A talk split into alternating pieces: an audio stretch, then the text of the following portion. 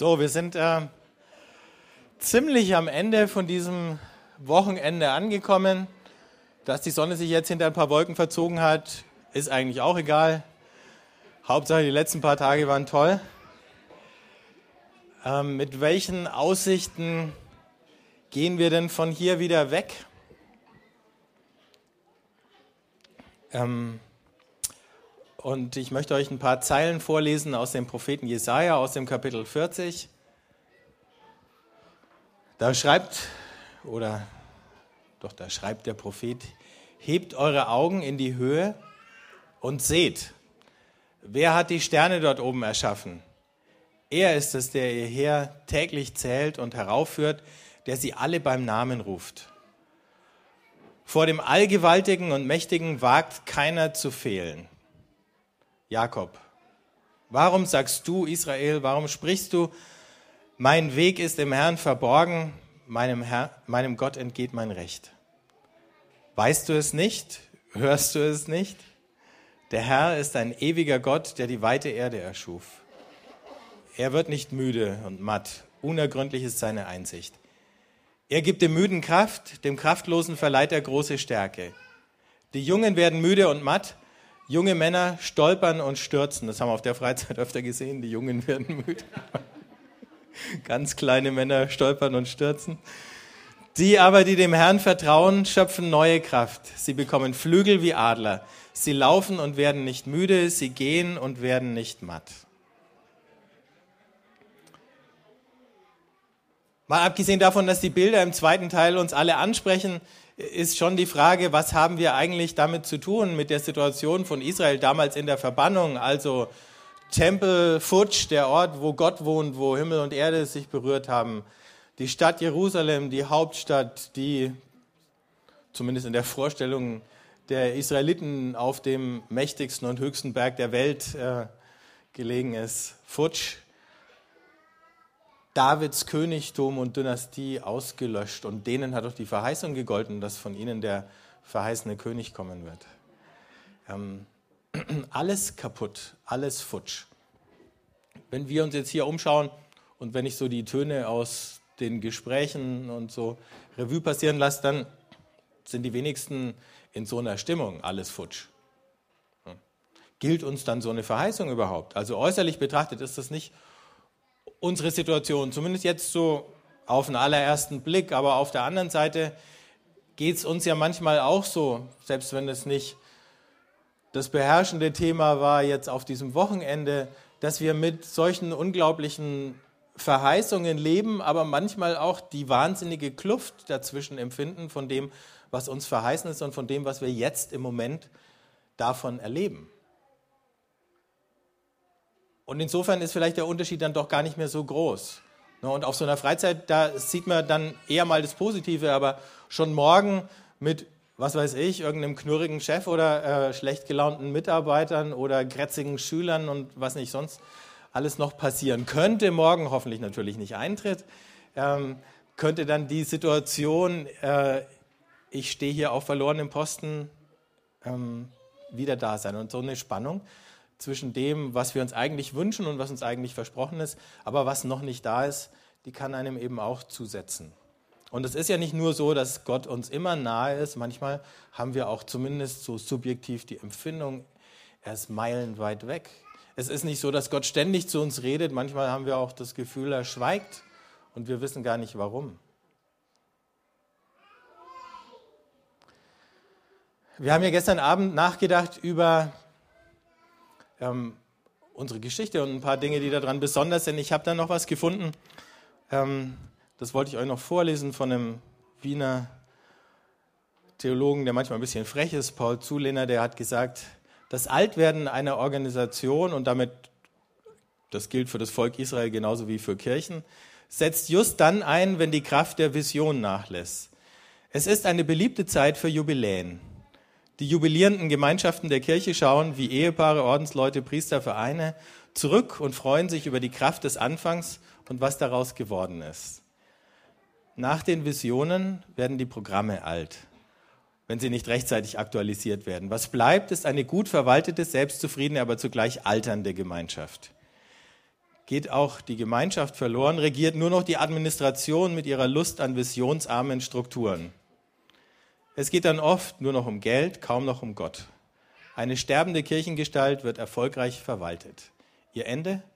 Der organisatorische Tod nach einer schleichenden, lautlosen Implosion. Grausig, oder? Das Schöne ist, außer über diese Kollekte haben wir an diesem Wochenende praktisch überhaupt nicht über Geld geredet. Außer dass ich gesehen habe, irgendjemand hat 723.000 Euro. Oder, äh, aber das war ja eher ein Scherz, der Zettel da draußen. Das ist doch ein gutes Zeichen. Das ist zumindest ein Zeichen dafür, dass wir noch nicht in dieser Phase der finalen Verwaltung angelangt sind oder so. Ähm, lässt sich das noch lange hinauszögern, dass wir da jemals ankommen? Bei Menschen ist Altern unvermeidlich, bei Organisationen ist es vermeidbar. Und äh, der Jesaja gibt uns dann einen Schlüssel für unser persönliches Leben wie für uns gemeinsam. Und er sagt, ihr müsst einfach die Augen und die Ohren aufsperren. Hast du nicht gesehen? Hast du nicht gehört? fragt er immer wieder. Ähm, also in diesen Zeiten, wenn sie dann da sind von Zweifel und Trockenheit, finde ich die Antwort nicht in mir selber. Wenn ich in mir selber tiefer grabe, dann finde ich noch mehr Trockenheit und möglicherweise auch noch mehr Dunkelheit, aber nicht das Licht oder den neuen, den frischen Regen, den ich bräuchte. Und jetzt kommt da der Prophet daher und er hat keine Beweise und er hat keine Garantien, aber er hat ein paar Bilder und ein paar Worte der Hoffnung, die andere zur Hoffnung anstiften sollen.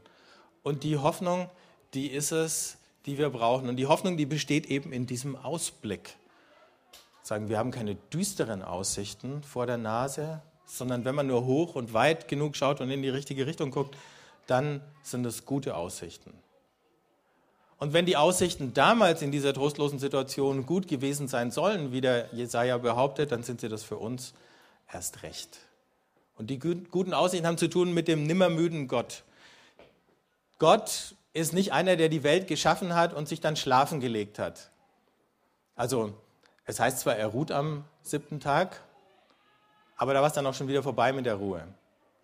Im Psalm heißt, der Hüter Israels schläft und schlummert nicht. Also er ist unermüdlich. Im Gegenteil, im Gegensatz zu uns wird er einfach nicht müde. Nicht nur das, ihm wird nicht mal langweilig. Ähm, der Manfred Lesch, den kennen vielleicht einige vom Fernsehen, äh, Astrophysiker, der macht Lesch Kosmos. Harald Lesch, Entschuldigung, ich sage immer Manfred. Danke, Horst. Harald Lesch hat neulich in einem Interview in der Süddeutschen Zeitung gesagt, es gibt nichts Langweiligeres als den Kosmos.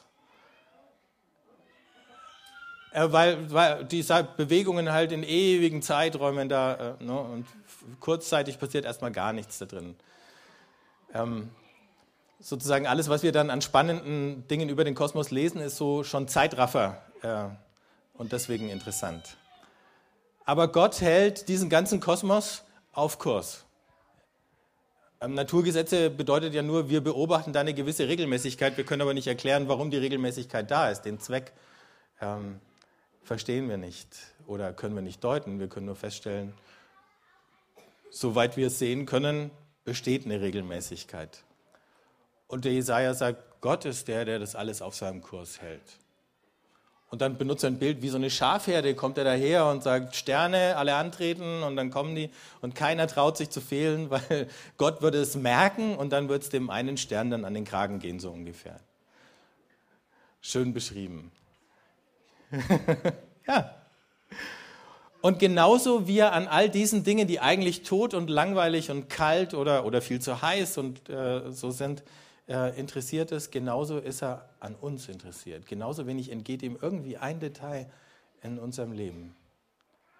Und im Gegensatz zu uns, die solche Dinge beobachten können und dann vielleicht nach einer Stunde sagen, nett, aber gibt es irgendwie was Spannenderes, äh, schaut Gott in einer Tour zu und ihm wird nicht dabei langweilig. Er kann sich das ein ums andere Mal anschauen, so wie die Kinder sich ein ums andere Mal dieselbe Geschichte anhören können, ohne dass ihnen langweilig wird. Nur den Erwachsenen beim Vorlesen wird es langweilig. Wir werden alt, Gott wird nicht alt. Und weil wir einen Gott haben, der nicht müde wird, können auch wir unermüdlich dabei bleiben, das Richtige zu tun. Hier geht es ums Laufen. Die ähm, Jungen werden müde und matt. Und das ist ja tatsächlich eine Beobachtung, ne, dass ähm, junge Menschen oder Heranwachsende ähm, bis zu einem bestimmten Alter eher zum Beispiel schnell, aber kurze Strecken äh, laufen können. Die sind, haben sozusagen eine Sprinternatur und so diese Ausdauerhärte, die äh, findest du dann, wenn man ein bisschen älter wird, die lässt dann leider irgendwann doch nach. aber das war immer so mein, äh, mein Trost, ne? wenn mich zum Beispiel unsere Kinder unter Druck gesetzt haben, weil sie irgendwas wollten, habe ich mir gedacht, du bist vielleicht rabiat, aber ich bin zäh. Manchmal muss man einfach zäh sein. Und wenn man dann zäh ist, dann kann der andere eine Weile rabiat sein und dann geht ihm die Puste aus und dann gewinnst du. Ähm, und das ist unsere Chance zu gewinnen. Wir sind ja gar nicht zu einem Sprint gerufen, sondern zu einem Langstreckenlauf. Da unten läuft jetzt gerade der Obermain-Marathon. Für die ist das Wetter jetzt nicht ganz so toll. Äh, gestern haben wir die Streckenmarkierungen da gesehen und uns schon gefreut, dass wir nicht mitlaufen müssen da über die Schotter und Steigungen und so. Ähm, Paulus schreibt am Ende vom 1. Korinther 15, dem großen Kapitel, wo es um Ostern und die Auferstehung geht, und das passt ja perfekt in diese Zeit rein. Nehmt immer eifriger am Werk des Herrn teil und denkt daran, dass im Herrn eure Mühe nicht vergeblich ist. Er gibt uns genau die gleiche Aussicht. Sagt, schaut nach vorne glaubt den Verheißungen. Und die sind nicht mehr nur Worte, sondern in Jesus sind sie sozusagen fleischgewordene Verheißungen, Geschichte gewordene Verheißungen. Und dann denkt dran, dass alle eure Mühe nicht vergeblich ist. Denn wir brauchen sowas wie ein Ziel vor Augen. Du musst eben, wenn du so einen Marathon rennst, wissen, dass bei Kilometer 42,195 die Zielmarkierung steht. Und wenn dir dann, was weiß ich, bei 35 oder so das Laufen beschwerlich wird, dann sagst du dir, es sind nur noch sieben. Und das kriegen wir auch noch irgendwo rum. Ähm, und Durchhalteparolen alleine reichen nicht. Du musst irgendwie eine Vorstellung haben, wie es da in dem Ziel ausschaut und dass du dann da was zu trinken bekommst und die Schuhe endlich von dir schmeißen kannst und äh, duschen gehen kannst und dass dann irgendjemand jubelt mit dir und sich freut. Ähm, und das ist es, auf das wir vorausschauen können, dass irgendwann wir das Ziel erreichen und dass jemand dann sich mit uns freut und jubelt. Ich habe mal in so einem, ich habe mal in so einem Motivationsbuch gelesen, ähm, du kannst entweder ein Frosch sein und du kannst dir die ganze Welt immer von unten anschauen und ständig quaken, was alles nicht in Ordnung ist. Oder du kannst die Perspektive des Adlers einnehmen und von dem spricht ja der Jesaja hier, dass du auffahren kannst wie ein Adler. Ähm, und das ist jetzt nicht ähm, einfach nur so ein äh, Motivationstrick, äh, denk einfach positiv, sondern eigentlich heißt, ähm, lass dich von Gott und von dem Wind Gottes hochtragen. Die Adler, die flattern ja nicht empor, sondern der Adler, der macht einen kleinen Hupf aus seinem Horst, dann steigt er in den Wind und wenn er den richtigen Aufwind gefunden hat, dann hui geht das Ding ab und der trägt ihn hoch. Und er fliegt scheinbar mühelos, ewige Strecken und Entfernungen, bis er dann wieder runterkommt. Die Biene kann es wahrscheinlich viel besser erzählen aus den Anden. Ähm also es ist gar nicht der Trick, sondern es ist dieses Vertrauen, so wie der Adler sich im Vertrauen in den Wind fallen lässt, der ihn dann trägt, so können wir uns auch da hinein fallen lassen. Und manchmal hat es auch mit Warten können zu tun. Diese Zeit zwischen Ostern und Pfingsten ist ja eigentlich die Zeit, wo Jesus seinen Jüngern gesagt hat, wartet, bleibt in der Stadt und wartet. Wir haben es gestern vom Loslassen äh, können gehabt und warten hat auch ein bisschen mit Loslassen können zu tun. Also nicht gleich irgendwas ähm, zu haben, was man gleich wieder machen kann, sondern einfach mal da zu sein und dann zu lauschen und dann den Moment zu entdecken, wo der Wind kommt und wo man die Flügel ausbreiten kann, auf einmal, zack, geht es fast mühelos. Und dann finden wir diese Ausdauer. Das ist die Ermutigung, mit der wir von hier weggehen können. Ne? Hier war es schön, möglicherweise ist eure ganze Woche auch schön, aber selbst wenn sie schwierig wird, dann Lasst uns das doch einüben in diesen paar Wochen jetzt bis Pfingsten in der Form, die euch entspricht. Das mag für unterschiedliche Leute eine ganz unterschiedliche sein, einfach mal einen Moment zu nehmen, jeden Tag zu warten. Und vielleicht von Tag zu Tag spürt ihr ein bisschen mehr, wie der Wind unter euren Federn kitzelt und dann irgendwann anfängt durchzutragen. Als ich das alles gelesen habe, habe ich mich erinnert an ein Lied und die äh, Oldie-Liebhaber unter euch, die kennen es vielleicht. Ähm, da geht es auch um das Nicht-Alt-Werden oder um das Jungbleiben ähm, vom guten alten Dylan, Forever Young. Und da beschreibt er ein paar Dinge, die im Prinzip auch auf uns zutreffen. Da sagt er, ähm, mögest du aufwachsen als ein Gerechter oder um gerecht zu sein, mögest du aufwachsen als jemand, der wahrhaftig ist, mögest du immer die Wahrheit kennen und das Licht sehen, das dich umgibt. Das ist diese Vision, das ist das Ziel vor Augen. Mögest du immer mutig sein, aufrecht stehen und stark sein. Mögest du immer jung bleiben. Mögen deine Hände immer etwas zu tun haben und deine Füße immer flink sein. Mögest du ein starkes Fundament haben, wenn die Winde des Wandels die Richtung wechseln. Möge dein Herz immer fröhlich sein und dein Lied immer gesungen werden. Mögest du immer jung bleiben. Geistlich reifer werden heißt eigentlich jung bleiben, glaube ich. Äußerlich werden wir älter, aber innerlich entwickeln wir einen langen Atem und wir werden diesem jungen Gott immer ähnlicher.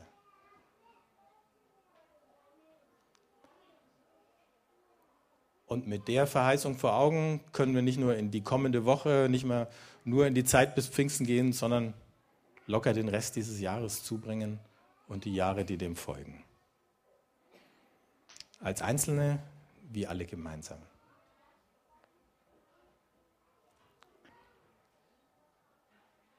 Wir haben gestern Abend schon füreinander gebetet. Ich würde gern einfach für uns alle beten und wenn ihr Lust habt, dann steht doch auf zum Gebet.